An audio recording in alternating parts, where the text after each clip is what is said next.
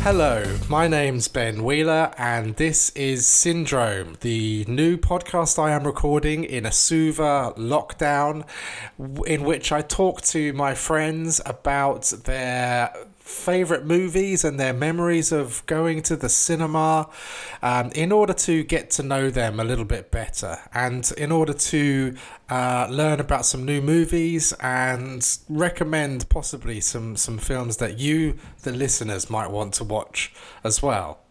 Um, today I am joined by my friend Sutapa Hauleda. Uh, hi, Sutapa. Hi, Ben. Thanks so much for having me with you thanks for being here uh, again. Uh, we are. This is uh, with our cards on the table. This is now the third time we have tried to record this.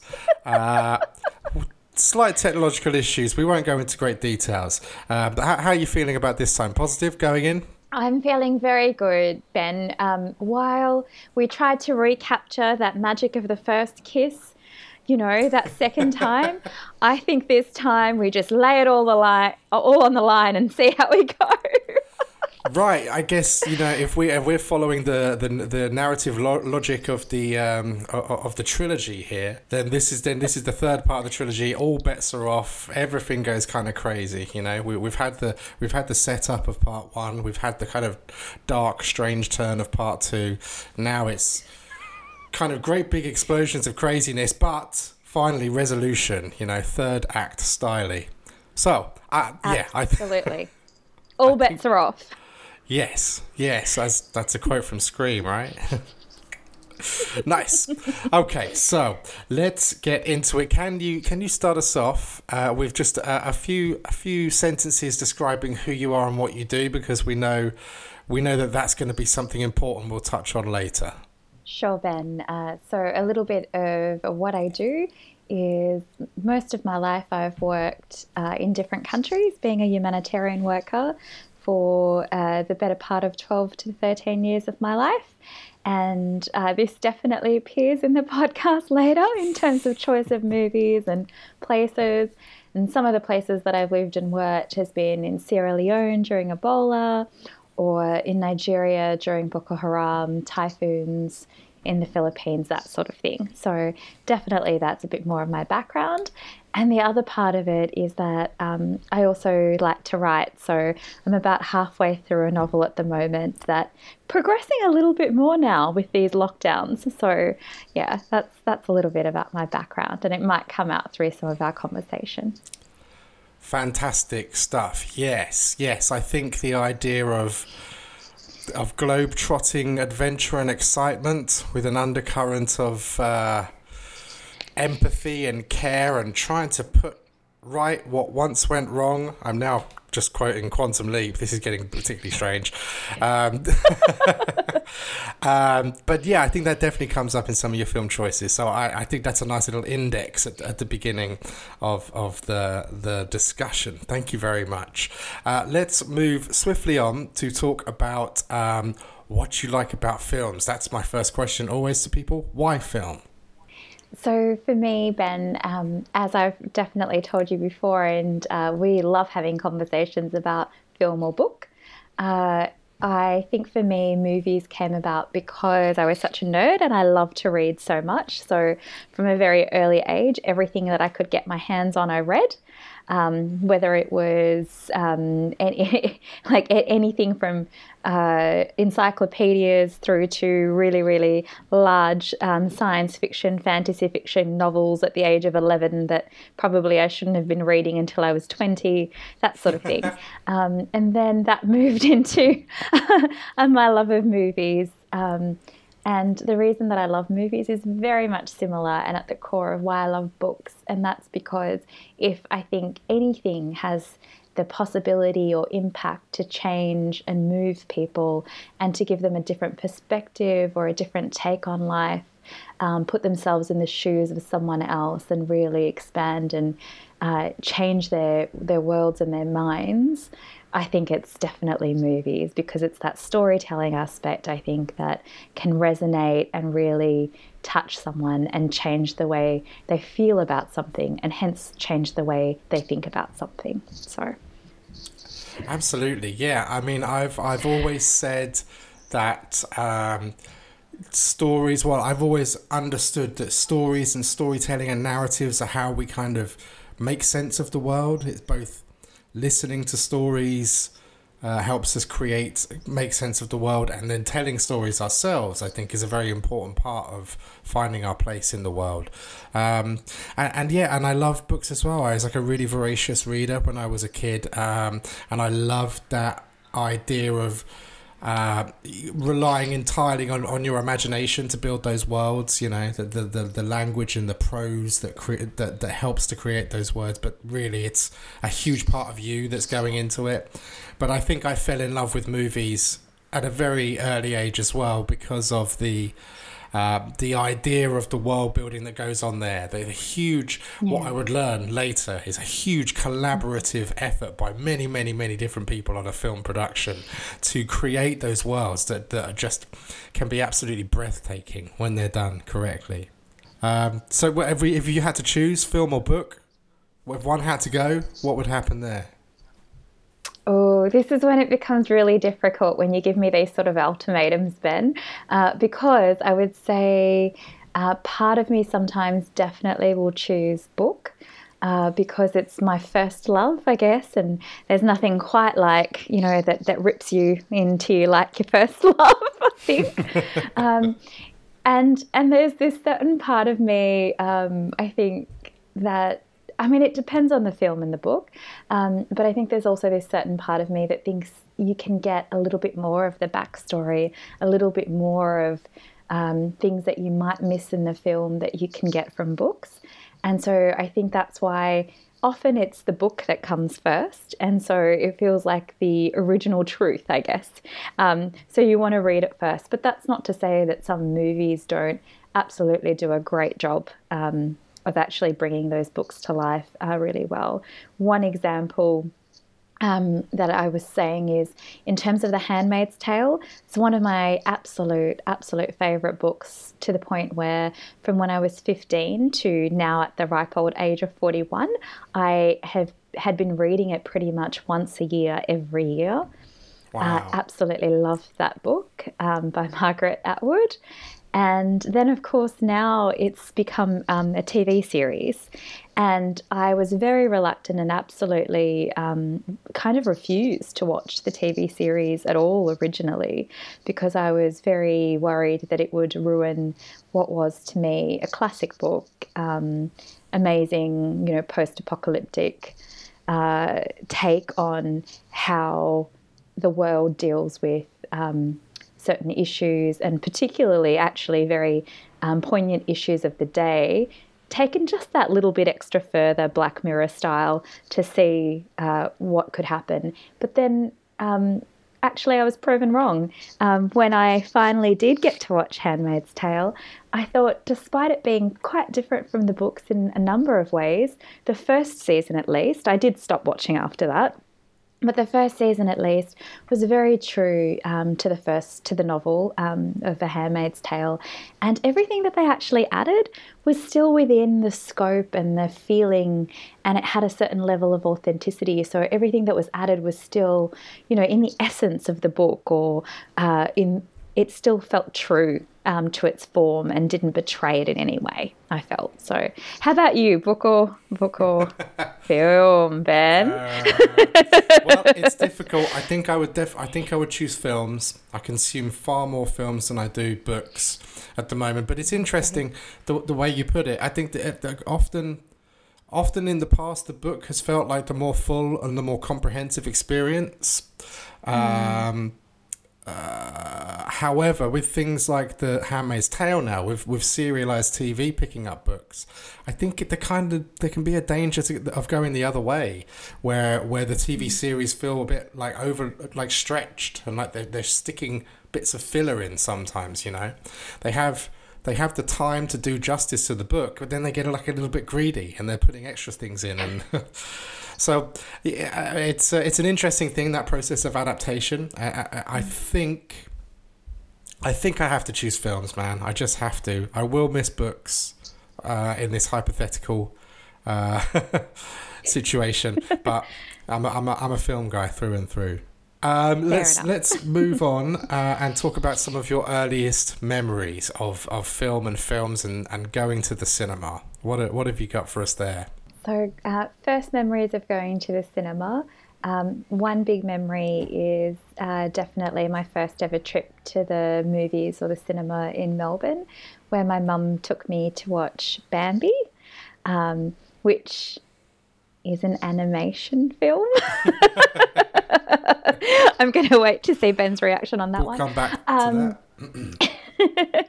but this was a beautiful, um, beautiful uh, movie for me at the ripe old age of five years old. Um, it was just amazing to watch the whole thing and being completely immersed in this really large screen in this new world. I remember being very, very distraught and heartbroken when Bambi's um, mother passed away and was killed by the hunter. The feeling of injustice and um, already feeling like something needed to change. And actually, now reflecting on that, that film and other Disney films uh, back then were actually quite mature um, when you think about it in terms of some of the themes of death and love and um, parents and children that it actually they do explore. Um, Lion King, I guess, is another one um, like that. Um, but of, of course, Bambi didn't have necessarily all of that music. and so that was one. But of course, true to form, um, straight afterwards, mum had told me that there was the Bambi the book. And all I wanted to do straight after I watched um, the, the movie uh, was to absolutely go and read the book just to compare and make sure I hadn't missed anything, you know. So um, true, true book lover that I am. So that was my first memory, and my first memory with my dad was actually him taking me to watch um, a movie called Batteries Not Included. Um, I remember it well. You do. You've seen it as well. It's this. It's it's like little robots um, that uh, basically help put together. It's it's what I think is a housing commission um, space or flat that's being torn down to build something larger and a bigger complex. Um, but uh, this really interesting uh, troop of uh, tenants that live in this space, uh, assisted by these little uh, robots, robot aliens, to help rebuild um, when things things are looking pretty grim um, in their neck of the woods. So again, another beautiful memory and another beautiful film, I think. and I think one that we can tie in to uh, to some of the central themes of your your selections as well later on in life. We, we might have to revisit that. My overriding, now that you're, you're yeah. mentioning this, is kind of a new one. Uh, I like it, which is good. we're keeping it a little fresh. Um, but um, yeah, I'm remembering that movie. It's really it's really nice. It's got some 80s like stalwarts like uh, I think Jessica Tandy and Steve Guttenberg and people like that in it. um, I love that you know all the names. I, I think I think Steve Guttenberg's in it. He's in just about everything else in the eighties. Um, um, yeah. But yeah, yeah, it's yeah, it's a great movie. I love it, man. Um, so and Bambi as well, a, a fantastic selection. It's an interesting discussion to be had, I think, between whether whether Disney is being grown up or emotionally manipulative in including some of those narrative threads. It's it's an old trope, isn't it, that they yeah. fall back on the dead parent. Um, but I do, but you know, I as much as I try to be critical, I do love Disney films by and large. Um, mm. So yeah, that that that's another interesting choice. You kind of glided over the the idea of animated films this time, so there's not really that much to for me to respond to. However, in in uh, the previous recording, you, you you gave like a caveat or something. You implied that the animated movies were not proper films, uh, so I had to jump in. But you know, you you you you decided to, to yeah just just pass that one by, and now I've brought it up. But but there you go. it's a discussion. We've got to for disagree on a time. few little things. Exactly, Absolutely, exactly. We- there- there's there's a lot that we're going to agree on, man. Um, so there were there were some other kind of memories that you had, especially um, of of movies that you loved loved as a kid that you tried to revisit in an academic sense. I, I want to hear about that again. I always always forget to mention this one. Um, yes, my Indiana Jones, my absolute love of Indiana Jones. Absolutely loved Temple of Doom and The Last Crusade. They were two of my favorites. I loved all of them. I loved all of the indie films, but I think those were two of my favorites. I loved sorry, Skull, I loved really? all of the early early indie films. I would say yes. There, there was there was a few there was certainly at least one at the end there I like when I don't I've- like I've movies I. I pretend they don't exist yeah I pretend they don't exist exactly we're on the same page Ben We're back. so no I absolutely love Temple of Doom and The Last Crusade and Temple of Doom in particular um, such great uh, evocative uh, scenes of adventure and you know um, with with Indiana Jones and uh, discovering these new these lost worlds and being in danger and um, bringing these amazing you know stories to life. Uh, I loved it because, of course, um, as anyone who watches these films probably does, everyone wants to be Indiana Jones, especially when you know Harry brings Indy to life so well. Um, I wanted the hat, I wanted the whip um, I wanted to teach and then I wanted to run around the world and, you know, find like dig up things.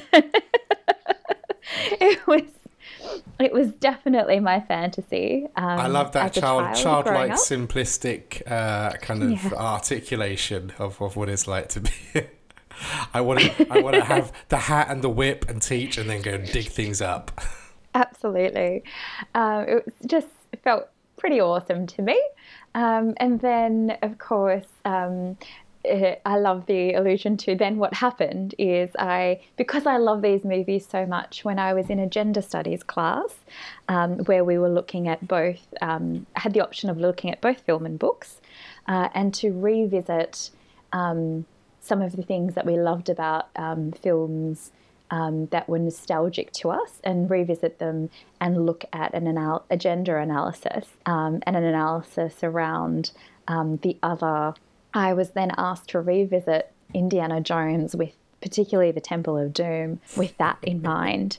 And of course, you know, sitting in a tutorial when you're 18, 19 years old with a bunch of other first first year uni film students, it's not the most fun thing when they're ripping apart your favorite film and you're, you know, re- reluctantly absolutely having to agree with them when you see that um, actually, in terms of representation, um, looking South Asian, looking Indian, uh, despite not being Indian, um, and then uh, and then seeing that film, there was there's a there's a scene where Indiana visits a little village and saves this little village, uh, including a little scene with him and this um, small Indian girl that's uh, you know obviously had a hard life and it's been difficult, and Indy's like found them water and food or something.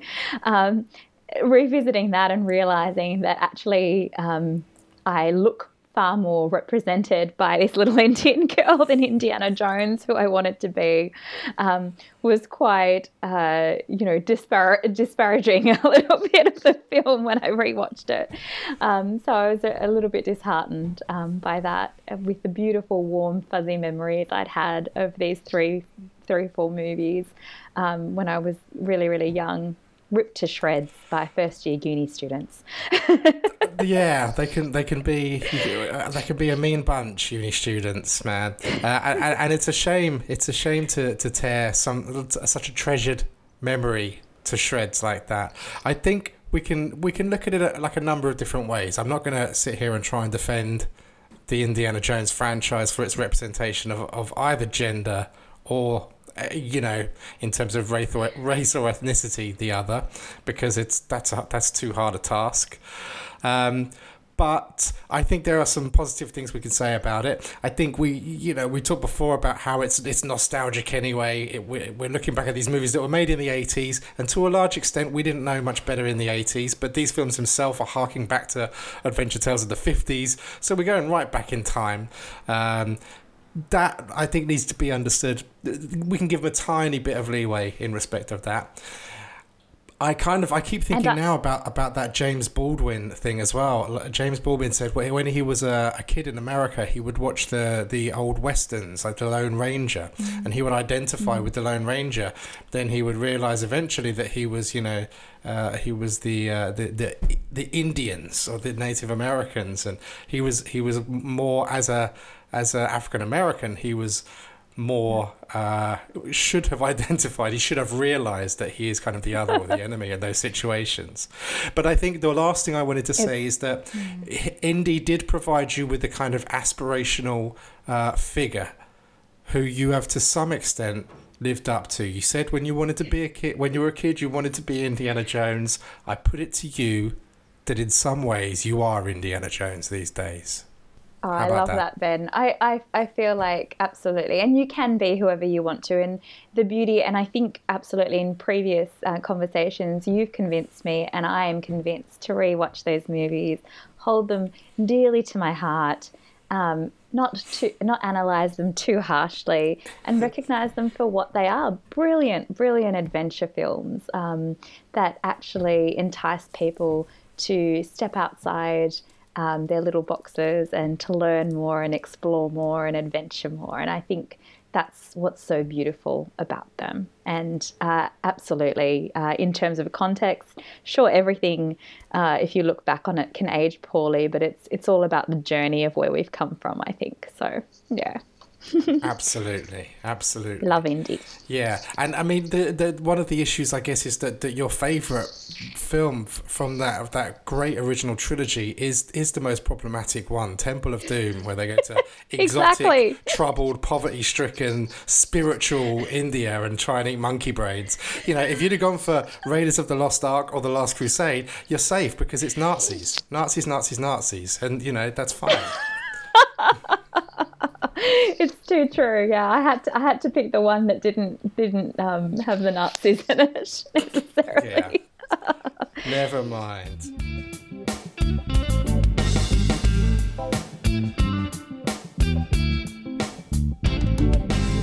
Cool. So we have done your childhood memories uh, of of film and film going.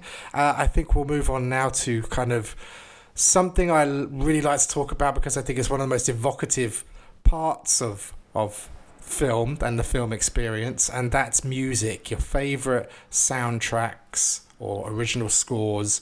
What would that be? Uh, for me, Ben, this was probably the easiest choice out of everything, all of the questions that you asked me around picking my favorite films because I cannot go past, ever since I heard it, the Drive soundtrack. I loved the movie, loved the soundtrack. The soundtrack has been on repeat, was on repeat for me, I think, for weeks after I watched the film. I immediately went to Spotify, downloaded the Drive soundtrack. Um, and anyone that is good friends with me know I have absolutely hounded them to um, to listen to Kavinsky, to download Kavinsky, um, and the rest of the Drive soundtrack. It's beautiful in the background of what is a gorgeous and dark movie, I think. So, do you agree?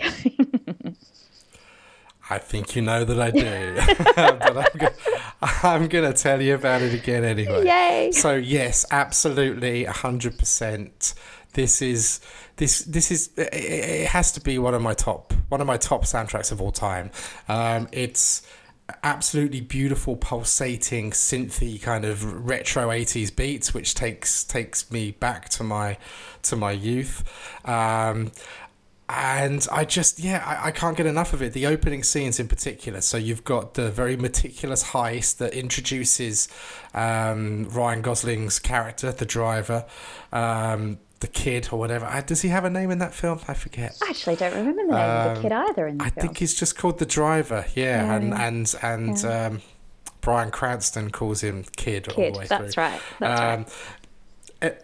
Anywho, yeah, so that, there's that beautiful kind of chromatics tick of the clock uh, playing, bubbling away in the background while he does that heist. And then, boom, Kavinsky, as you mentioned, just.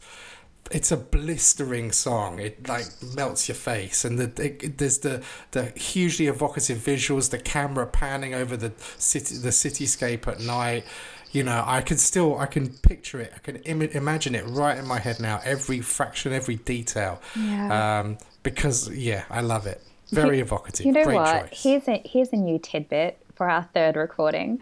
Um, I know, I know if I've pro- properly, properly got a crush on someone if I'm listening to Nightcall and thinking of them.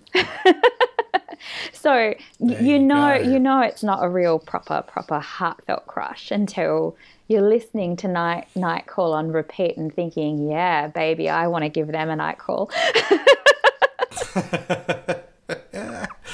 awesome. So yeah in comes the image the the face that face or maybe not the face comes into your head and then you're like oh so that's my, my new crush. Good to know. Yeah. Yeah, it's it's a, a fantastic soundtrack. So we mentioned before that that a lot of those bands are signed, I think, to a label called Italians Do It Better, which is a great one to check out if you're a fan of, of all that kind of music. Um, and you talked before about how it reminded you. Where where were you when this film came out? So I was in living in London at the moment, and I was in South London, um, and it absolutely reminds me of living in um, that house with my lovely, lovely housemates who also absolutely adored the Drive soundtrack, um, and it was definitely uh, in the backdrop of many, many a South London house party um, when I was there. And I know it's London's kind of a strange uh, memory for the film, which is not set anywhere near London to evoke, but that's certainly when I saw it. And it's it, it, it's funny how um, the music can take you back to such a specific place in time. And I think that's the beauty of listening to the Drive soundtrack.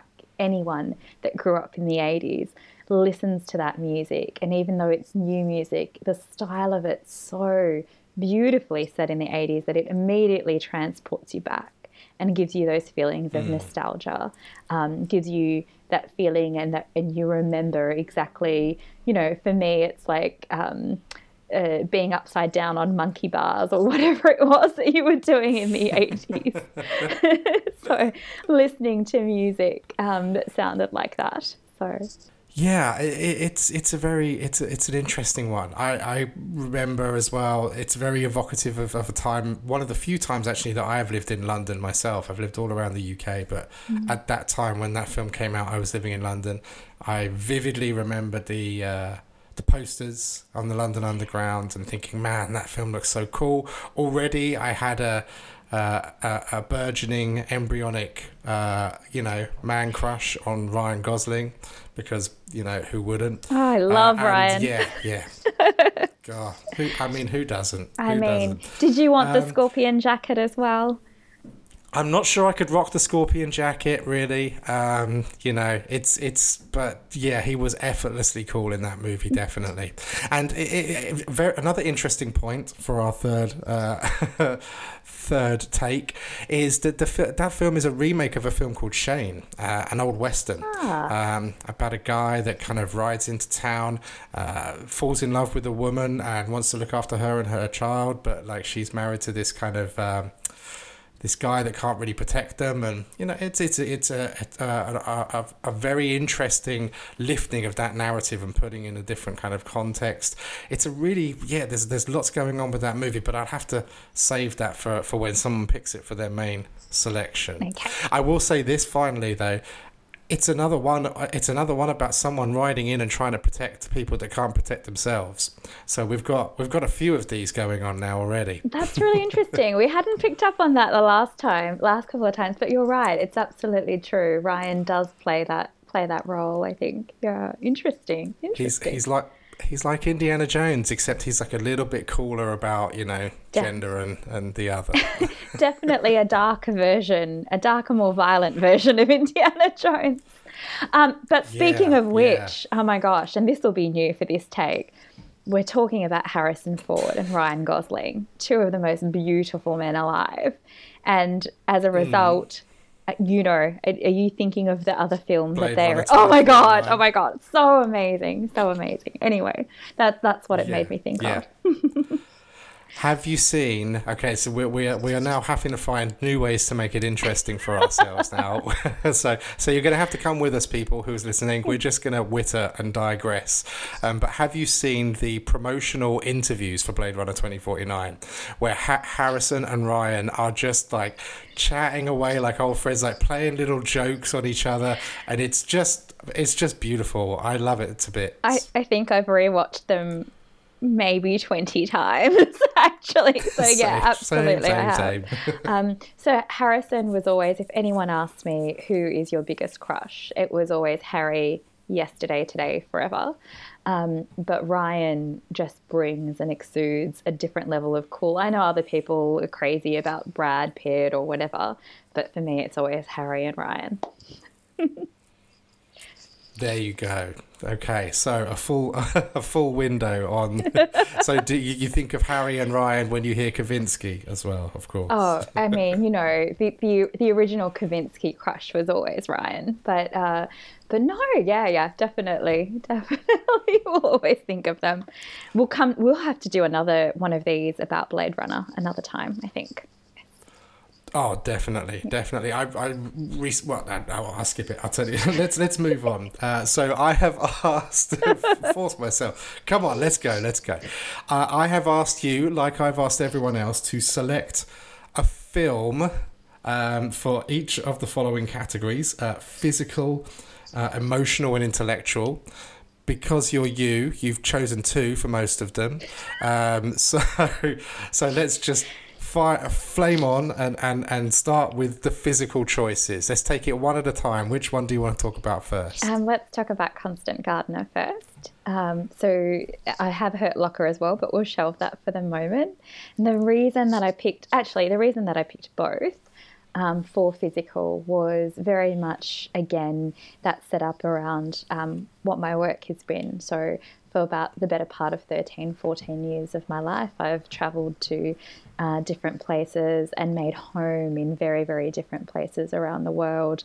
Um, and both Constant Gardener and Hurt Locker viscerally put me back in those places um, when watching them um, at, at, different points in, my journey. I think I watched them. So, with Constant Gardener, which is why I'll start with that, I watched it 13, 14 years ago when I was actually in Suva. Um, bit of a test. bit of a Tessa, um, and still am, uh, and was actually dating a diplomat who was very, very much more the Ralph Fiennes character. So, very measured, very thoughtful, far more calm. Um, still had heart in the right place, but very, very different personalities.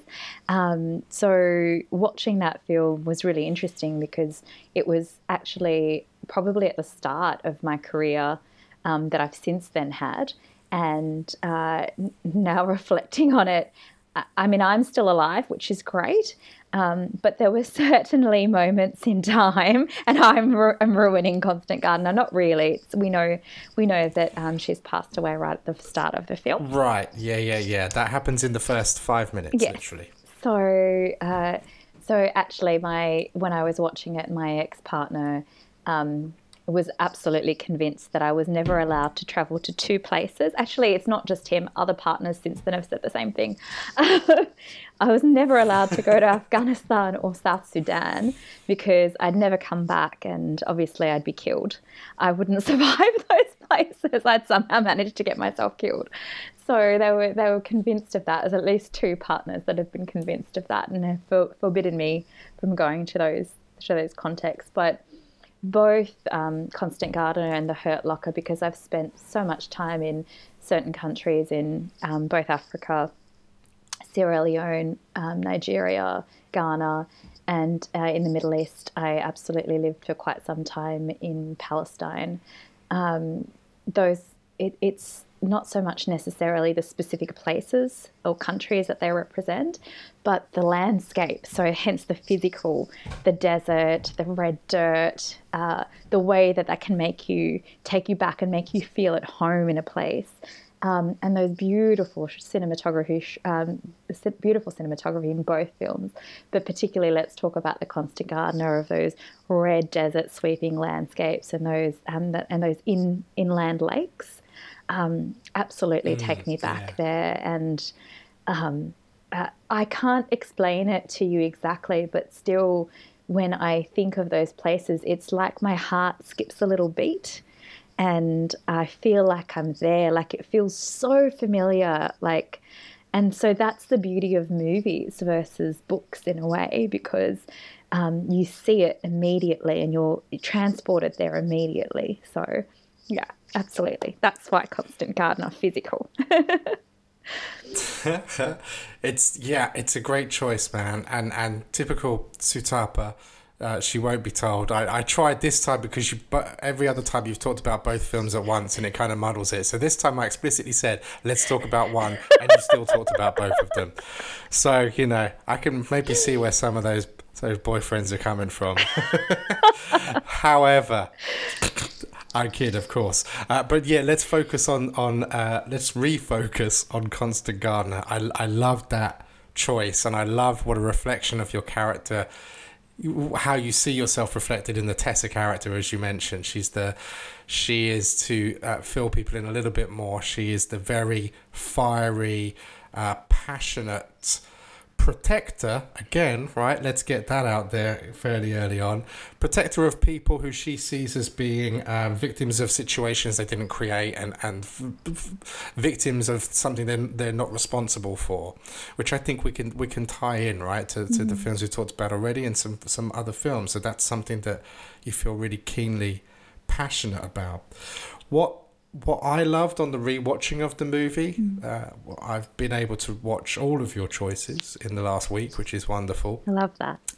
Um, is the is the, the the transformation of the Ralph Fiennes character, who, like you say, he is more measured, more practically minded. There is an indication, one line uh, from Bill Nighy, his boss um, Sir Peregrine, I think his name is. Mm. One line in it said, where he seems to suggest that like his father was a uh, worked for the Foreign Office as well. It's like you come from a long line of you know people that are just good at being just doing their job and not asking questions.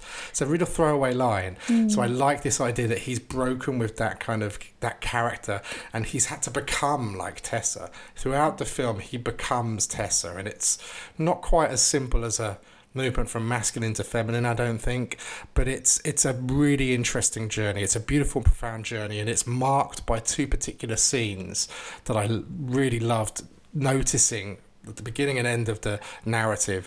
One early on where Tessa wants to stop and help uh, a young mother who's just given birth in the same hospital she was in, mm-hmm. and Ralph Fiennes uh, Justin says, No, we can't, there's too many.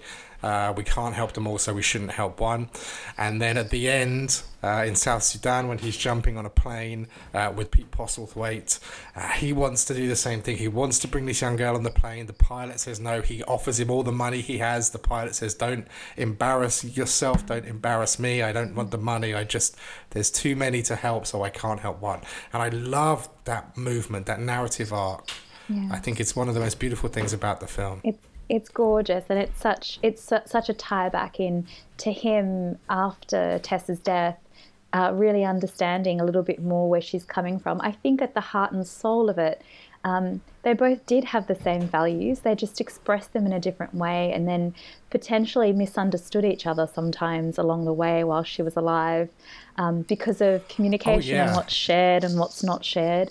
Um, but at the end of it, it's it's almost like um, he ta- he revisits everything that was important to her and, and understands her in death in a way that I don't think he necessarily fully got her in life, which is beautiful and tragic, but also just um, it's it's gorgeous that um, it's such a political uh, movie, but at the heart of it is this beautiful love story, actually, which is a beautiful mm. mode and a beautiful way to share and buy people in into these really difficult concepts and political um, issues in that region um, through emotion, which is exactly how Tessa expl- expresses herself in the first place. So it's really nice, I think. Yeah.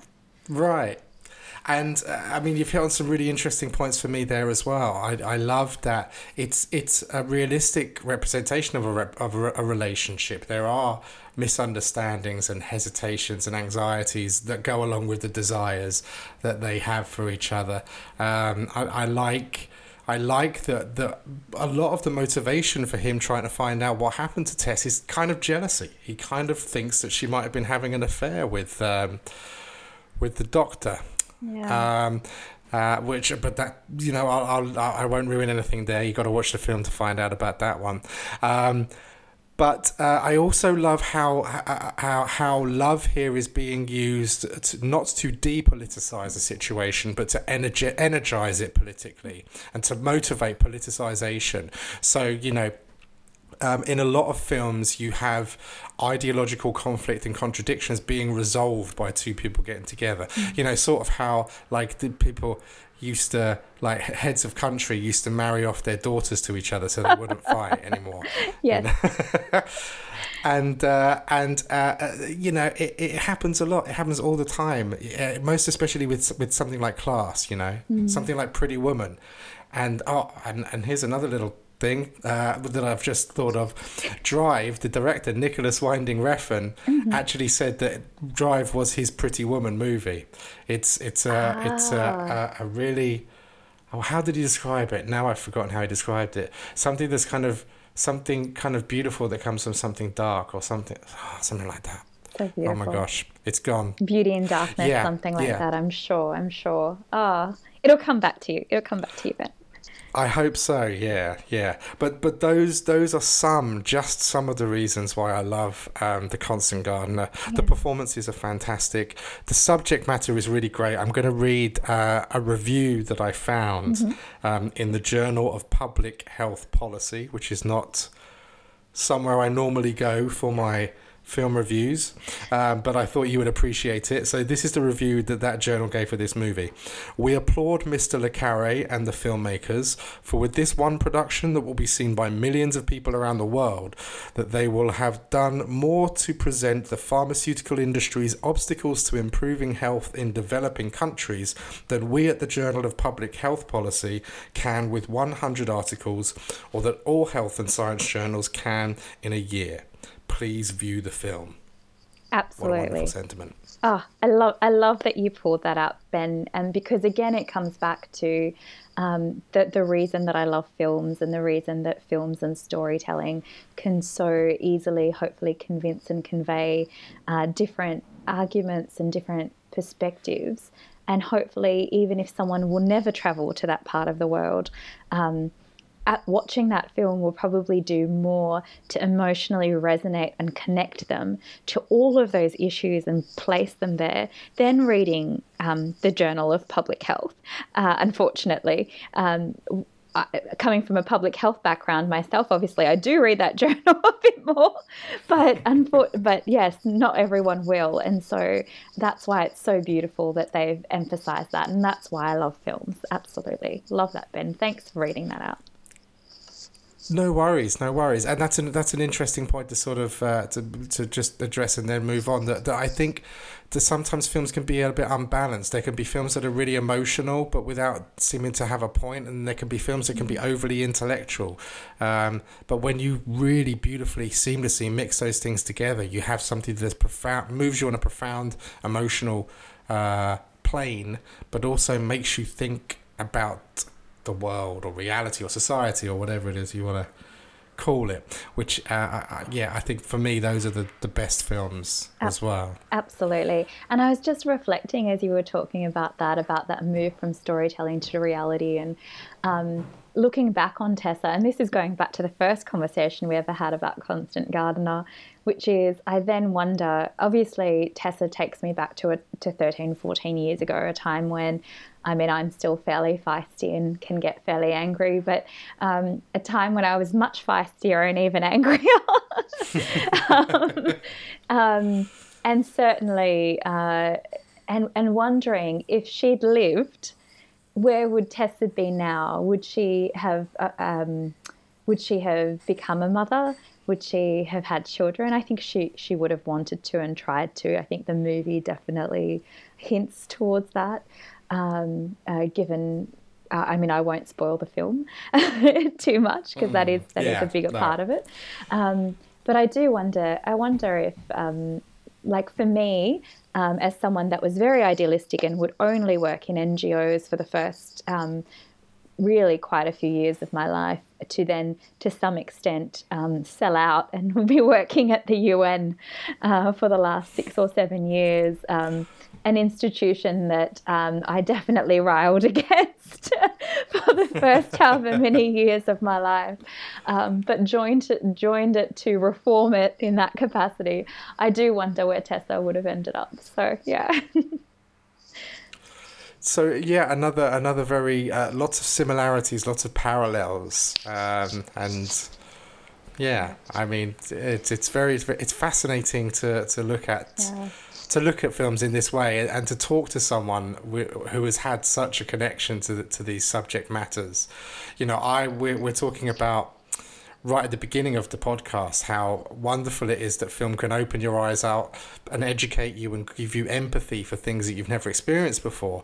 But man, what a powerful medium it is to resonate your own experiences as yeah, well. Absolutely. And that's what I'm what I'm getting from you with some of these choices.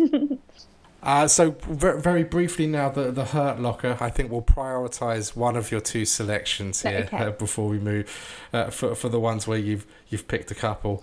Um, uh, uh, Hurt Locker, I, I loved again. I watched it again um, for the first time since it came out. Um, and it's a, a brutal, a brutal, amazing film. Well, well deserving of, of the the Oscar. Um, a brilliant sort of revisionist war movie. So it sort of takes that Alfred Hitchcock thing where his definition of suspense is like if you just have if you don't tell the audience about a bomb and it goes off then you have a few seconds of excitement but if you tell the audience about the bomb it's under the desk at, I think he even says, at a UN meeting. Uh, then you've got 20 minutes of suspense. And this is a film that really takes that to the nth level because we're in uh, Iraq, we are with a bomb disposal unit, and uh, Sergeant James, played by Jeremy Renner, uh, is the, the lead character. Now, tell us why you picked this film. So, uh, Again, I mean, I, I guess there's obvious reasons around um, spending so much time in the Middle East myself um, and just those those houses, the dust, the places that you see and that people live in. That was my life. I lived in such very similar streets and uh, and everything. So there's that. But actually, the real reason I the the deeper reason I think I picked this film is was at a different point in my life um, that I connected to it than The Constant Gardener. Um, it would have been after doing a fair bit of work um, in the humanitarian space. There's the obvious reasons, like absolutely, I've been um, bedded down in a bunker waiting for a bomb to go off three three, you know, blocks down or three houses down, and it has, you know, um, so that that wow. stuff, absolutely, um, obvious things. Uh-huh. But it, but actually, to me, the reason it resonated, and I actually really wanted my family and friends back home to watch it because the thing I hoped that it would convey to them is the question that people always asked me around that time, which is, why do you keep going back? And this is ruining the movie a little bit, but it explains why I resonate so well with the film. In that, after yeah. everything that happens to this central character, um, at the end of it, it's not the end for him. Uh, he he has to go back. It is his life. Um, this is the life that he's chosen. It's his his home is what he does, and it becomes um, this need to continue to do that, even though um, to everyone else it's like, oh, thank goodness he got through that. He's still alive. He made it out. You know, sigh of relief and end scene. But it's not. Um, mm. He needs to go back because that's reality for him. And um, it's that journey in terms of um, being someone that moves to different places and to different countries and becomes at home somewhat with the journey even more than a specific place necessarily, um, and to that life and that lifestyle. And I'm sure someone who's also travelled and migrated, Ben, despite the the bomb part, perhaps you can relate with the rest of it. So it's that it's that experience in the Hurt Locker. Yeah. Yeah, I mean, it's a there's a it's a fascinating kind of. Uh, explanation of why you like it and what you think it's about. Um, just uh, for, for me, just to be clear, I, I am really, really not well traveled. I mean, I'm fairly well traveled, but I've never lived outside the UK until I moved to Fiji. I don't know if you knew that about me. Um, so, uh, you know, a lot I'm of European travel. sort of yeah. Oh, I've traveled to Europe and around the world on like holidays and extended holidays, maybe three, four weeks at a time at a push. But but yeah, I'm more of a kind of uh, armchair globetrotter.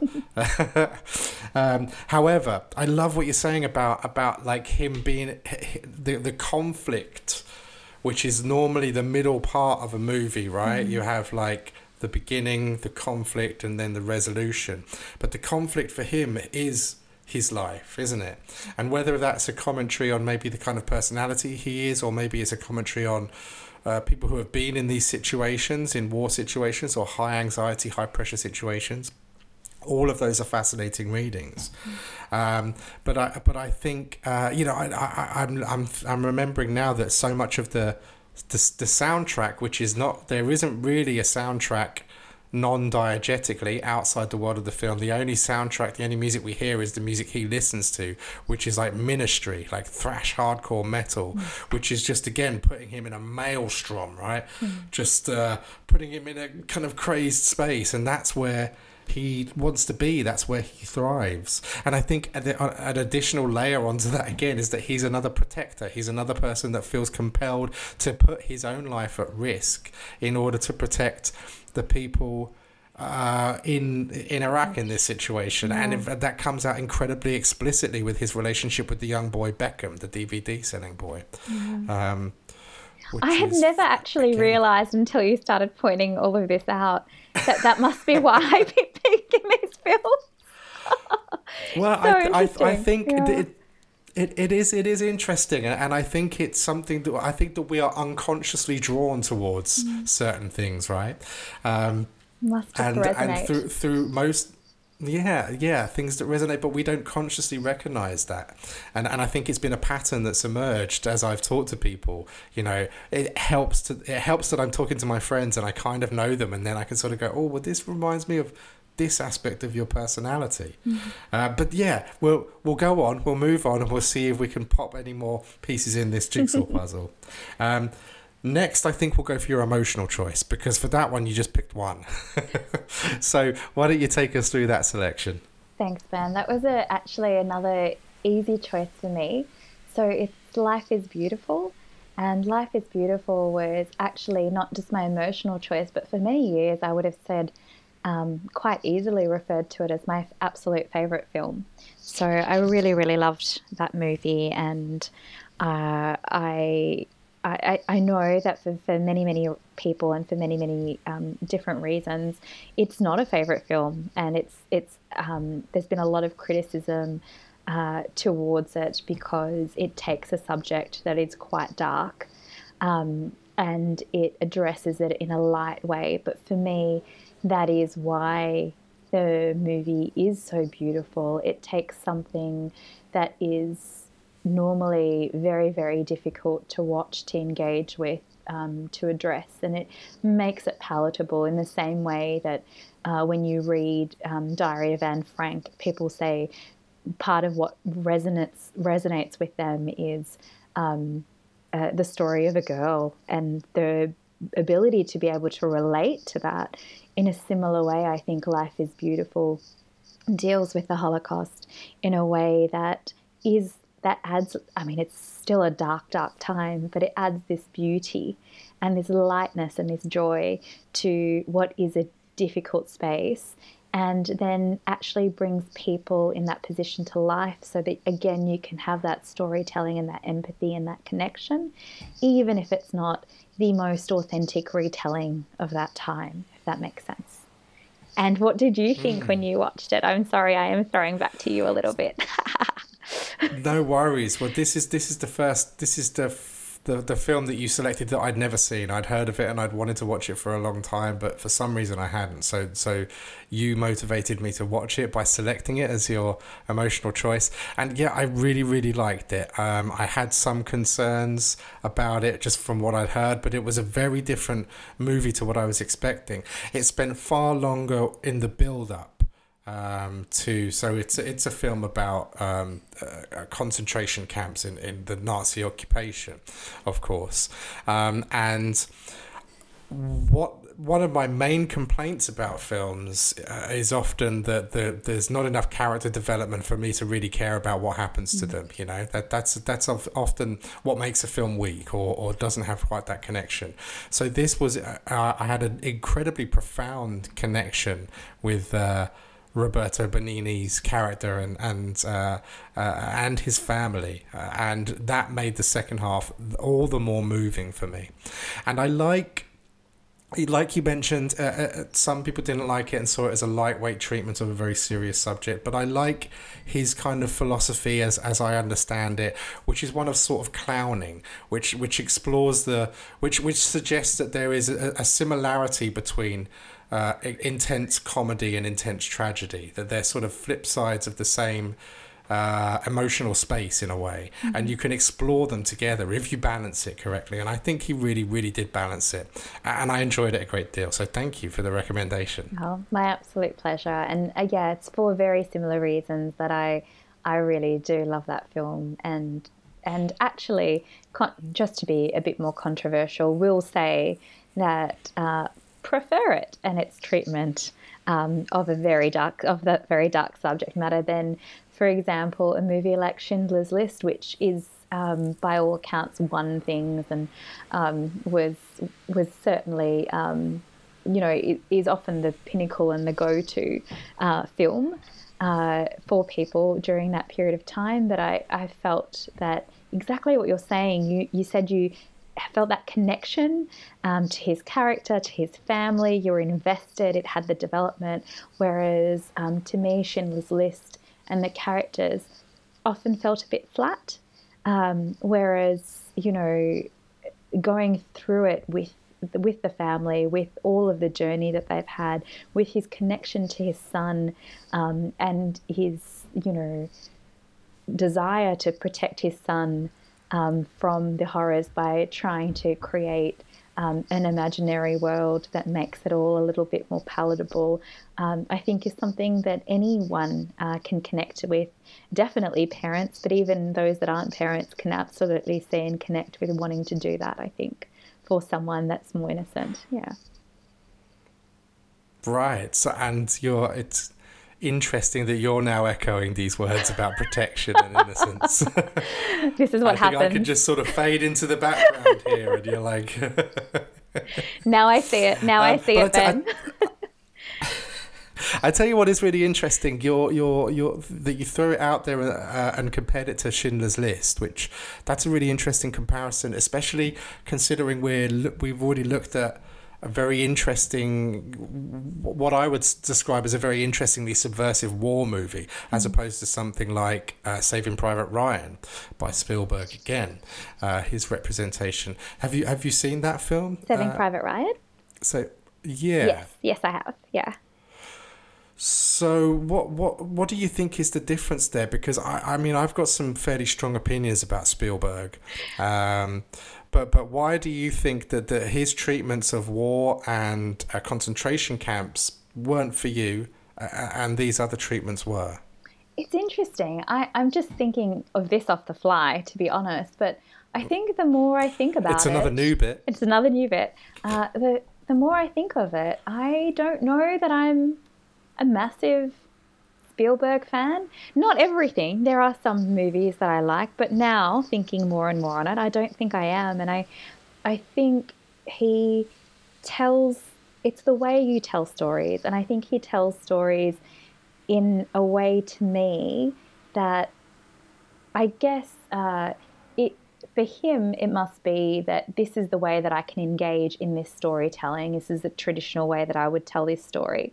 Um, but he's engaging in a subject matter of of telling a story in a way that sometimes maybe isn't as authentic in the in the style of storytelling um, that actually comes from that space, perhaps. I don't know. So if you think of life as mm. beautiful and using um, using that clowning and using that personality, it it's obviously not a real character that existed that you know, but it feels authentic because actually to the personality of the character, that style of film and that style of storytelling makes a great deal of sense. Whereas you know, um, I don't I don't know um, what the the the more authentic way of telling the story of Schindler's List would have been, but I, I mm. don't know that the way that uh, Spielberg told it resonated with me, at least anyway. Uh, it it felt right. like uh, treatment of a subject matter in in a very Spielberg fashion. That's not necessarily that's not necessarily um, where that story really came from. And I think sometimes the way that you tell stories um, and where they come from really matter too. Yeah. Yeah, it's a very interesting response, man. Thanks. I, I, I, it kind of reminds me as well of something that I'm remembering now. I read Roberto Benigni said about he didn't want to create an accurate representation because he thought trying to recreate it would be kind of disrespectful to survivors. And to uh, what he wanted to do was give a sort of artistic approximation and, and filter it through certain other perspectives, like you say, a fictional character, um, a father son relationship. So, in a way, there's a kind of authenticity to that and a respectfulness to that that you don't get when you try and very efficiently recreate war or concentration camps, which is what I think was was one of the things at the forefront of Spielberg's mind when he made those films. I, I think I think you're absolutely right. I think there's a beauty in uh, retelling things with that level of authenticity that is the style as well. Uh, and I think we see it more and more in the way people explore new ways of storytelling in film, which we'll talk a little bit more about later, I'm sure. Um, but I, I, do love that that comes through, and I love that you enjoyed that in Life is Beautiful. I love that it's not an authentic retelling um, in that way.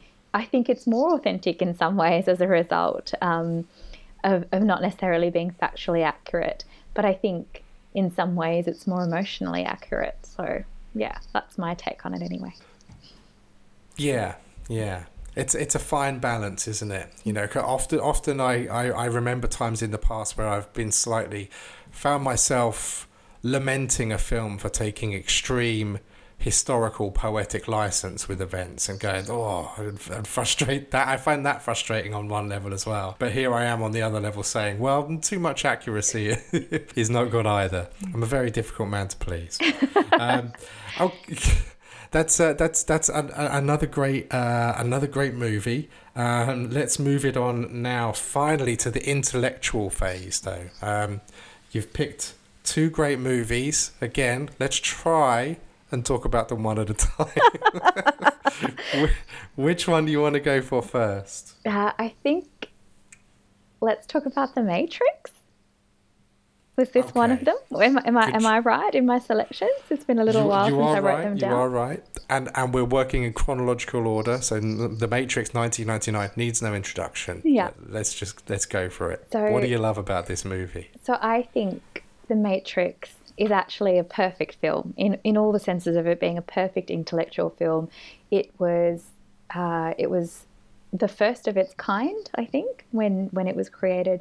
There weren't movies like like since then we've seen a lot of films that use those kind of ideas and concepts definitely um, more so. But at the time it was so groundbreaking. It made us question um, the fabric of our absolute existence in and of itself, um, the way that the film ended and came, it was just a complete, perfect, beautiful film. And I do not, I don't like, again, co- potentially controversial choice. I do not like the other films. I do not. I pretend I, it's like Control Alt Delete. They do not exist for me. I don't enjoy them. I, I feel like they the ruined. I feel like they ruined the original film if if I take them into account. So I don't. Um, the ending of The Matrix was also perfect. It was perfectly done. Nothing else needed to be done. Um, but I love I love the fact that it makes us question our reality and our choices and everything. Um, it makes us consider what choices we want, um, whether we want to take harder paths or easier paths in life. There's a lot of philosophy and thoughtfulness and values um, that that's kind of woven into it. And then, of course, it's fantastic because it's you know sci-fi and um, fantasy fi- fantasy fiction, and just all of those great world creations uh, as well in it. And I wouldn't say it's an emotional choice necessarily if we're looking at Neo and the character that um, that is Keanu, as you said before, that I can only agree with Ben. But uh, but absolutely, it's uh, I absolutely enjoyed the film. For me, there were moments that it did um, take away from reality a little bit, and and um, I was jolted a bit because of all of the Australian actors, and the and the fact that it was shot in Sydney. Um, so there was the follow the rabbit moment where um, the the actor that. Uh, that plays the actress that plays um, that character that has the rabbit tattoo is actually from Home and Away. So there was a moment of breaking from uh, you know, the world of the film, and you're sort of taken back yeah. a little bit. But I, I kind of really love that even as well because I think I've described that to friends as well. It's like another glitch in the matrix, you know. Very meta. Yes. no, it's it's a great movie, and and um, I, I would like to first of all quickly correct myself for uh, suggesting that the Wachowski brothers, now sisters, were Australian. They are, of course, American.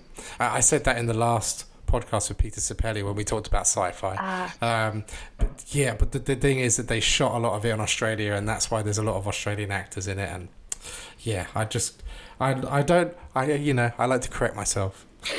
um, so that that's an important point. But yeah, I love I love everything you said about it, man. It's very it's a very intellectually interesting film. Mm-hmm. It's very ahead of its time in, in, in so many ways. Technologically and its use of effects were breathtaking, I thought. But even the way that it seemed to be, even though it wasn't an adaptation from uh, comic books or mm. cyberpunk, had a real cyberpunk comic book aesthetic, and that really wouldn't come until a few years later into cinema.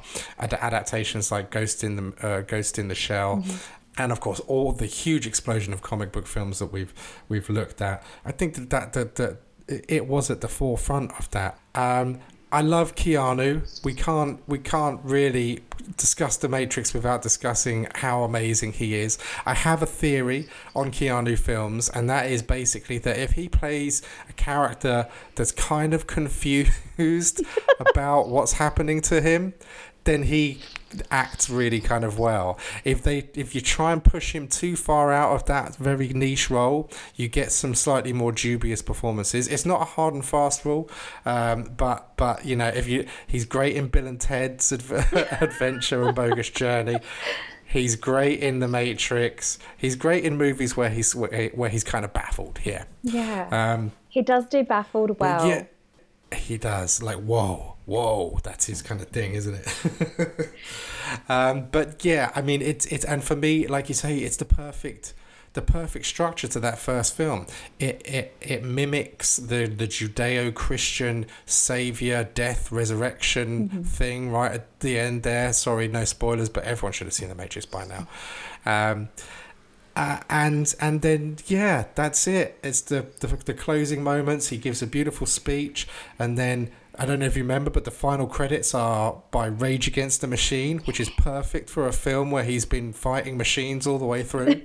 uh, what more could you want? Why did they? Why did they have to spoil it? Why? Why I, I don't know, Ben. I I love that we agree on this one. I didn't know how you'd feel about it actually when I first mentioned it, and um, when we started talking about the Matrix, because so many people I've spoken to absolutely um, you know, admonish me for disliking what came afterwards. I guess they they they are more is more rather than quality people, but I'm so glad that we agree and we are quality people. So makes me very happy. Definitely agree with that one. And and and I've this is a film that I've seen uh, uh, uh probably around a hundred times. Wow. Um, might be the film I've seen more than any other, simply because for for many for you know about fifteen years I put it on a module that I that I would often teach three times a year, sometimes to multiple classes. So there are there must have, and, and I would never I would relish the opportunity to pop it on in a in a classroom where there's a you know at this point it was like I had my own free little mini cinema projector and a little sound systems. and I'd watch it with these students and they'd love it and I'd love it every single time but so yeah it, it just never it, it never really gets dull for me. It's perfect in many many ways and it's fascinatingly intellectual if you allow it to be. I remember once a student wrote an essay for me about it. He was vietnamese about uh, it was a buddhist reading of it. So there's very overt judeo-christian kind of ideas in there but he opened my eyes up to a wonderful reading about how it's it can be seen to be all about buddhism as well that sort of veil of illusion. So interesting because you know, kind of you know that Keanu also did the little Buddha. He did, and yeah, he but was, I, don't think I've seen. He was slightly confused in that, so it actually worked okay, I think. so, whoa, whoa, Buddhism. Ah, oh, fantastic stuff. Yeah, Okay, and another great movie. Uh, let's let's move on now. Let's wrap up this section with your your your second um, uh, intellectual choice, which I also love. What so is it? My second intellectual choice was Memento, um, and absolutely, people could potentially think that the reason that I love Memento so much um, is to do with uh, the fact that um, I do like men with tattoos. uh, but um, that's not that's not the real reason. Even though uh, it's visually beautiful, it's this idea of um, again, if we're going back to life is beautiful as well, and authentic storytelling and different truths, and it's it is that idea of memory um, and the fact that memory, like what I will remember from even this conversation, Ben, is going to be completely different to what you take from it and remember from it. Um, there'll be patches of sparks where we completely agree, but we'll, we'll, it will have different readings on it. And I think Memento, in this beautiful way, absolutely explores what what is memory, um, what is real, um, how do you retell what is real, um, can the memory that we have what can we trust about the memory that we have and obviously that idea of that everyone's truths are a little bit different um, and I, I, think that's what I love about Memento. But at the heart of it, of course, it's um, a, it is a love story in a way, a, a retrospective love story of someone um, uh, that's that's trying to explore and find that so that so much remembers um, who they're trying to save or, or, find out a mystery of how someone that they love died. Um, that they're, they're they're struggling with that and they're reconnecting and uh, reliving these different little memories and mementos of them that are their truths of that person, I guess. You know. Yeah, yeah. Um, yeah I, I mean, it's it's a, it's a it's a great movie. It's a beautiful, sleek, intelligent, subversive thriller mystery like yeah. you say. It's got it's it's that it's that at heart but the way that it's shot the entire narrative being filmed backwards. So you watch the end the end of the film the, that scene front to end uh, and then you get the scene before that front to end and then you get the scene before that. So there's it somehow it just works and it works perfectly where the scene finally bring you to the point that you've just understood before. So it works back to front it has uh, some amazing ideas about how to uh, represent the, the, the, what you're talking about philosophically about memory and about perception with his um, Polaroid photographs, with his tattoos. I love all these little details, you know. Um, uh, so yeah, it, it's a fantastic movie, and, and, and it's it's my favorite Christopher Nolan film. He's done incredible, spectacular things yeah. um, over the years, but for me, Memento will will always be his finest cinematic achievement and and he achieved it on a fraction of the budget with just some really interesting innovative storytelling absolutely and it's it's that new different way of storytelling that I love that he that he that he did and um, and again it doesn't need to be super expensive to be really really good I guess I think it's the style of it um, and also felt like when I first watched it it was something different and new and since then I've seen movies that have used um, those sort of tactics or those styles. But I think that again, it was one of those first times that I'd seen it used, and um, I thought it was brilliant in that it opened up your mind to a different way of telling that story um, that I that I really really loved. So yeah, also you know Guy Pearce didn't hurt. Guy Pearce, absolutely. So uh, you you mentioned uh, at the beginning of your description here that you do like a man with tattoos. Uh, let's let's let's try and expand that a little bit. An emotionally unstable man with tattoos. I cer- is that doing anything for you? I've certainly gone through one or through two phases where um, I have certainly uh, dated uh, men with tattoos. Uh, one quite some time ago who was absolutely covered in tattoos, also had stretched ears and a variety of piercings that we won't get into. Um, that was probably more difficult for my poor mother to deal with. Um, but no, some good ink, some good ink on a great body. I mean, come on, you know, that's that's always nice. And he looks fantastic in that movie as well, you know. Uh, and he takes his clothes off a lot because he's got to read all those tattoos, of course. right, so, you know, exactly. Wow. You know. I liked, yeah, I like that. So we've moved it with these. Some of your film choices are about, you know, you you love watching people going out and being the protectors there. I guess in this position, you really just want to go and look after poor Guy Pearce, right? Give him Absolutely. a big cuddle. Yeah, yeah. Give give Guy Pearce a, tr- a cuddle. Troubled male figure, right? there, there's a, there's another interesting little thread running through here because of course, and this isn't something I'm again just just striking me now. Guy Pearce is in the Hurt Locker as is Ralph Fiennes. Uh, so yes. we've, got, we've got some very interesting uh, actors popping up again, again and again in your choices as well. So there's there's there's more than one link. That's so interesting. Yeah, I hadn't realised. And I don't think we realised that necessarily the first two times either. But there you no, go. No, no, yeah. We didn't. We didn't.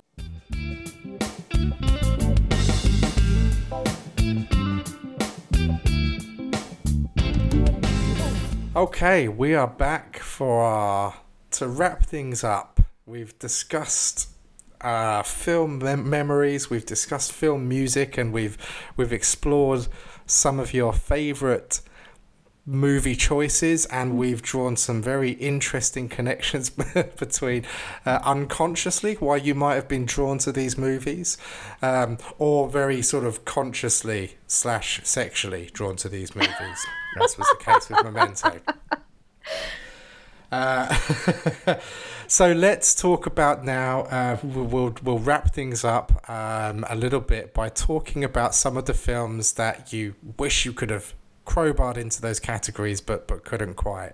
What are some of your other favorite movies and why? Some of my other favorite movies. One of them was Twenty Eight Days Later, which is wonderful because I think um, this is one that we end up not agreeing on. Which is, you know, was the first time that it happened. so, so yeah.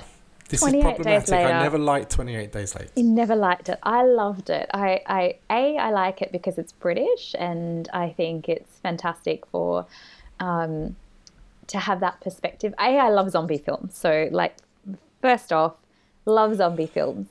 Um, but then that, that confuses me because this is not a zombie film. That's the other reason. I've, I've been very politely to... letting you speak up until this point, but now and I know you're just crazy various people that would claim that it's not a traditional zombie film, um, like yourself, Ben. So I, I, I, do love zombie films. I like doing the zombie marathon everywhere I go. I start with 28 Days. I then do I Am Legend, uh, which is also not necessarily a traditional zombie film. and then finally, I go for Shaun of the Dead. So to wrap, to nicely wrap things up. So Shaun of the Dead is amazing. I love Shaun of the Dead. It's it's a true zombie film. It's a rom com zom, which I love. is very interesting, kind of new take on the zombie genre, staying true to the, uh, the what, what, what, a zombie film should be. There's actually a very interesting, just a little couple of seconds at the end of um, Shaun of the Dead where they're watching the news and it's kind of summarizing everything that's happened and like how crazy was this, where they wildly indicate that 28 days later was stupid. It's they, they say scientists have now dismissed scientists have now dismissed that this was a, a, rage virus or something like that, and it's a real big dig at 28 Days Later. so it's I'm glad that you finished it off with Shaun of the Dead.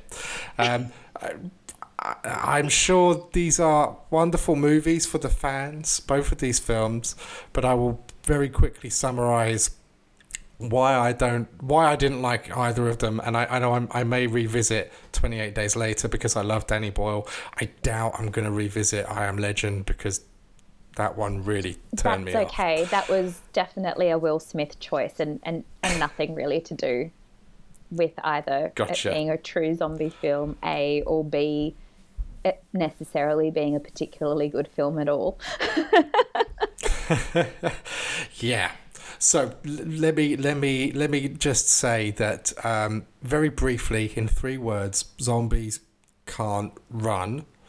That's the big thing. They are supposed to be a slow, shambling menace, a creeping menace. Now that works both in terms of the horror of the thing. You know, no matter how fast you run, you're young, fit, healthy, athletic Will Smith or something, and you could run from miles and miles and miles. But whenever you turn around, this creepy, shambling horde is always just behind you. That's the stuff of nightmares, right? Um, but also philosophically, you know, the idea of this. Um, this sort of silent majority, this this this menace that exists in society that is, you know, it's not overt. It's it's it's in there somewhere. Um, that kind of gets ruined for me when you start getting these ninja zombies as well. I love that. Ben. The, the I, I, am, leg- I am legend. Explain it. Yeah. Thank you. It's it's a passion of mine. I, I am Legend uh, for a very different reason. I absolutely adore the book by um, oh, by Richard Matheson, is it? I think. Um, I highly, highly recommend that you read that. I would love to hear your opinions of it. Um, Shaun of the Dead, absolutely adore, love it, brilliant. Edgar Wright again, right? And, and he directed Baby Driver, which we kind of were going to talk about as well. Yeah. Um, why did you like Baby Driver? Well, again, um, I think I was thinking around Baby Driver when I was also thinking about Drive. Again, the premise of two, you know, getaway car drivers, and that another central theme of music being very, very important to both films. Um, which is why I liked Baby Driver. I definitely prefer Drive and the slightly darker one. Not to say I didn't like Baby Driver though, but for me, while Drive, um, you hear the music and you're instantly transported to the 80s because of the style of the music um, and the and the way that it resonates with what you think the 80s sound like and you're transported there. With baby driver um, the nostalgia is different because uh, while with drive you haven't listened to those those tunes before and the music's new but the style is the same with baby driver the music you, you know all of these tunes before and they're using that that play on uh, music that you know in a new story in a new context. So yeah. Yeah, it's a very uh, self-consciously hip cult classic, you know, filled soundtrack, isn't it, Baby Driver? And the the really innovative thing that Edgar Wright does there is how he ties the musicality, the beats, the melodies uh, or the or the lyrics sometimes mm-hmm. in with the, what is actually physically happening at the time, um, due to some very clever editing, uh, often um, sort of hip hop montage editing, which he's I think borrowed from Darren Aronofsky a little bit. Uh, so I kind of I like that film. Uh, I love that film, in fact, Baby Driver, but I think it's kind of like a musical. Um, which uh, it, because of the way that it draws the music into the fabric of the movie. Whereas, mm. like you say in Drive, that music just exists like it's like the movie is a weird bubble and the music is beautifully playing outside that Yeah. bubble. Yeah. yeah, Yeah. enhancing the mood. Absolutely, absolutely. Yeah. So yeah, another great film choice, man. Finally, uh, you wanted to talk about another movie that I used a lot in uh, classes, uh, along with The Matrix. It came out the same year as The Matrix, Yeah. um, so I've seen it many, many times as well, and it's Fight Club. Oh, I mean, I'm gonna. You'd forgotten about that one. I'd forgotten it. I love Fight Club. Yes, absolutely. When Brad was good, yes. Oh, when Brad is good, he's great. Um, Yes. so yeah, I mean, could, oh, yeah, he takes his top off quite a lot. No, it was He's it wasn't for Brad. those reasons. actually, Yeah, come on. What are the actually actual have a bigger crush on Ed Norton than than Brad. Really, um, truthfully. Interesting. Interesting, yes, interesting. Um, but uh, no, another Fight Club, another brilliant film. Um, it was really, for me, it was a difficult one because Fight Club could have absolutely fit into the physical. Um, it could have also fit into the intellectual for me. Um, I loved it for for both of those reasons as well, and I just couldn't find a neat place to put it, I guess. Uh, Again, one of those Matrix, Memento, or more Matrix, I guess, in a way, um, style perfect films for me uh, in terms of the way that it takes you on a journey. There's some twists and turns, um, but um, there's these sort of underlying uh, things that make you question uh, how we perceive society, how we perceive life, um, that we know of, and the way that that society is constructed, whether we buy into it, uh, if we don't, um, and how we can relate to it. But then also from the memento style, what is reality? Um, how can what we remember and how we think of something that we believe occurred, um, did it really occur in that way? And as a result, all of our truths are a little bit different, a little bit dark and twisty, I guess. yeah. Yeah, I, I love that, and there there are there are real connections there to Memento that I'm just seeing for the first time. You know that that kind of both of these characters are very sort of emotionally vulnerable and uh, you know and trying to figure out the world and stumbling their way through it in many ways. And and it's only as the film progresses that we kind of come to understand them a bit better.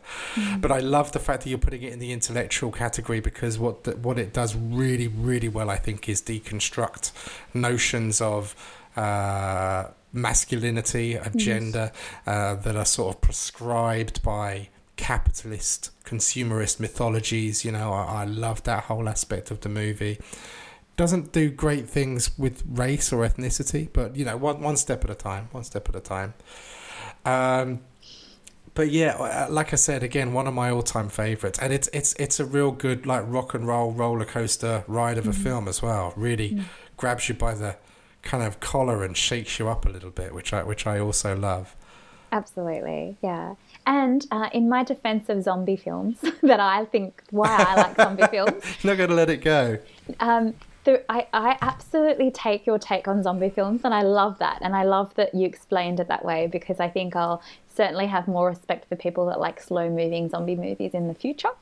Um, but it's that thing, I think the part that we'll probably agree on is that I love that zombie films just take you to that next post apocalyptic level of how do people behave and react uh, when they're put in a difficult situation when faced with either slow moving or fast moving zombies. and I think really what I love is that is I, I've come to realize through my discussion with you is I think I like outbreak films. I mean, m- far different now, given that we're living in a global pandemic. But I guess, given my time, you know, working in Ebola and stuff, potentially that idea of um, infection prevention control and the public health part of it is potentially why I like 28 Days Later in a way that you didn't. Yeah. Ah, definitely. that that could be that could be an, another interesting connection. Yeah. I'm hoping uh, to speak to a friend of mine, um, Fijian called uh, Dashika. She is um, the she is Fiji's foremost premier HIV uh, researcher. Mm-hmm. Uh, she's been part of the COVID response team. She absolutely loves vampire movies. Loves, loves, loves vampire movies. So very much into the kind of blood thing. So I'm oh really God, looking forward to yes. what connections might be on offer there. But yeah, so that's uh, that's fantastic, man. I've I've really enjoyed this journey through cinema with you. Um, I would like to ask you one last question before we wrap, and that is. Um, considering everything that we've talked about and your love of movies um, and your obviously very sort of in, intelligent and insightful approach to, to films um, what would you like to see a little bit more of what what what is film not doing for you at the moment that it could do I think we've had this discussion before as well, Ben, and certainly what I'd love to see more of, and, and we're starting to see it already, which is brilliant, um, is to see more diversity in the way that we tell stories. We've absolutely started to see um, diversity in terms of protagonists and characters slowly coming through, um, and it's wonderful to see that. But I, you know, um, now expectant mother that I am, would love to be able, uh, when my child grows up, so that they can relate to films in a way that I I thought I was relating, but uh, haven't necessarily. And you only realize that extra level and layers of relationship when you finally see a film that you are reflected a little bit more in, I think. So, different types of storytelling adds to the richness and vibrancy, I think, of movies. And I'd love to definitely see more of that my example for that was when unexpectedly a friend said, Hey, do you have two hours to spare? Come with me to see this movie called Namesake. Had zero idea of what the film was about at all. Um, got in and uh, was not ready for the emotional roller coaster ride of watching a movie that was in Bengali about migrants that had moved um, from the Indian uh, from from India in the Bengali part of India to the states, and I and to actually hear Bengali being spoken and not needing to read the subtitles, to, to see a migrant story unfold before me, um, and to have that emotional resonance with it. Uh, to when completely unexpected, did not know that that's what the film was about at all. Um, really hit in a way that no movie could have ever hit in that way before because I don't know if there's any other movies about Bengali migrants moving to, you know, Western countries, inverted commas. Um, and it wasn't Australia, it was in America, but it resonated in this way that I don't think anything could have and found myself creepishly sobbing throughout it because I could even relate to like the level of detail. They had the suitcases correct. We had each of those suitcases in each of the decades that they showed this story unfolding. So, again, I'd love to see more of that. I'd love to see more representation and stories and different styles of storytelling going forward. So, um, it's definitely passionate about that, and I think that's reflected in the way that life is beautiful, is different, and told from a different perspective. And even uh, Chris Nolan's Memento about taking a different take on storytelling. So I'd love to see more more yeah. of that. Yeah. I would say also the Constant Gardener is very, very interesting. The way that it flashes back and forwards and bleeds realities into each other, a very innovative way of telling that story. And I love the way that as the the the journey that Justin Quayle goes on throughout that movie which we discussed earlier, his sort of his his um, understanding of mm-hmm. his wife that he never had in life, she keeps creeping into the, the narrative. It's and it's not even done as a sort of flashback. He sort of hallucinates her. Like there's a bit where he gets beaten up in a hotel room in Amsterdam, and in his yeah. semi-conscious state, he sees his pregnant naked wife in uh, kind of getting out of the bath Bathtub. in the bathroom and yeah. a, it's a very interesting collapsing of sort of space and time and memory and so I think there's there's there's more even more mm. connections there between your movie choices. Very innovative narrative structures and storytelling yeah strategies. I do love that. I'd love to see more of that. Yeah. And I know I know we've had those discussions before as well which is why I love discussing we, films with you Ben Ah, and I love discussing them with you too, man. It's it's been wonderful. It's been uh, we've finally got it recorded. You know, this is it, champion. Uh, I'm very excited about that. Um, I think we should uh, not hedge our bets uh, uh and possibly say goodbye. Thank you very much, everyone, for listening. Thank you so much for taking the time to talk to me three times, Sutapa. Um, uh, any last pleasure, words? Ben. Uh, only last words are I think we should do this little teaser where we just have another 20 minutes into the future where we discuss things like zombie films, um, French movies, uh, and apparently uh, the more recent, uh, some of the more recent Netflix things that we don't agree on. so perfect. You know, I think out of the the first of those will be a definite upcoming podcast because I want to select certain people and explore one genre with them. Uh, so f- for you, we will have a, an upcoming podcast in which we just talk about zombie films. How does oh that sound? Oh my goodness, that sounds like heaven for both of us, right? And there's going to be a lot of conflict going on there. Oh, a lot fantastic. of love, a lot of get, a lot of agreement, and a, and a lot of conflict. It's going to have everything. Thank you so much, Sutapa. Goodbye. Thanks, Ben. Bye.